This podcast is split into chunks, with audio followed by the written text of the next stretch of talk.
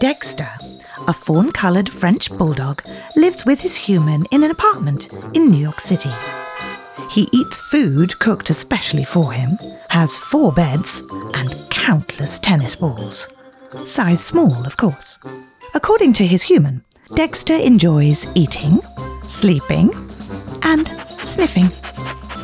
But Dexter has another life his human knows nothing about. He is the famous Detective Dexter.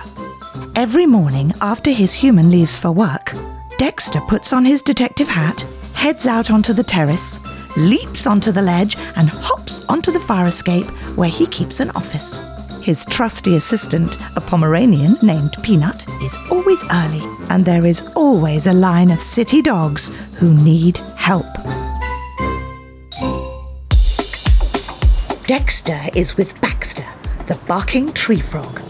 He's had a whole tour of the city and met Baxter's sister, Belinda. She's got a case. Dexter listens to the details as they munch on delightful Cuban food in Little Havana. Well, he munches. The frogs snatch any passing insect they can. We got trouble brewing here. Sheila, the iguana, told me that Camilla, the boxer, said that Alvaro, the terrier, saw Elena, the poodle, and Julio, the German shepherd, canoodling at the races Friday night. Okay. Nothing wrong with two dogs hanging out. Pals, friends, besties. No, but if it's Elena and Julio, it's a big problem. You see, detective, just like there are neighborhoods in New York, we got neighborhoods here too. And we got families who live in those neighborhoods. It is the same in New York. I'm sure it is. And when two families are at odds, I'm sure you'd never expect to see any of them socializing. No, that would cause serious trouble. Exactly. And this is the case? Elena and Julio, the poodle and the shepherd, they are forbidden to see one another? Yep, but they were together. I heard they shared a popcorn. And in public! Don't even get me started. I see your concern, but I'm failing to see how I can help. I am not a romance counselor. They're missing! Poof! Gone! Friday night was the last time anyone seen either of them. So they ran off together? Nope. There was a note. There was a note? Tell me now. Frankie the Frenchie told me. What did it say? Turn over your territories or you'll never see the lovebirds again. Oh, jeez. That's serious. Can we speak to this Frankie? I'll take you there right now. Come on. Well, actually, it's faster if you give us a ride, Detective. Hop on. The frogs leap onto Dexter's back. He hops onto his skateboard and they're off. Belinda gives directions, and soon enough, they are back in Wynwood outside an art gallery. A brindle pied French bulldog sleeps by the door. Yo, Frankie! The bulldog keeps snoozing. Frankie! He doesn't move. Yo, Frankie, get out here. Frankie looks up. Uh, who's that? Baxter and Belinda. I am Dexter. Frankie gets up and walks over to them. He sees the frogs. Oh, I see you now. Guys are small. Who knows who's talking? Who you calling small? Don't lick me. Take it back, or I will. But uh, you are small. It's not a matter of opinion, it's a fact. Baxter's tongue flies out of his mouth. It sticks right onto Frankie's cheek. Okay, I, I take it back. Baxter reels in his tongue, then quickly lashes it out again, snagging a fly. You are feistier than Peanut. Feisty is my middle name. Guys, can we stop the small talk and get down to business? We got two missing dogs. Frankie, Belinda tells me you have seen the note that was left where Elena and Julio were last seen. Even better. I can take you there, but uh, not in daylight. Gotta be at night. Undercover, you know? Meet me here tonight. We will be back. Bring treats if you want to bet on the race.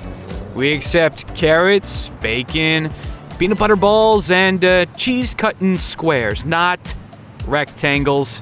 You bring rectangles, you're out. Dexter, Belinda, and Baxter head home for a bit.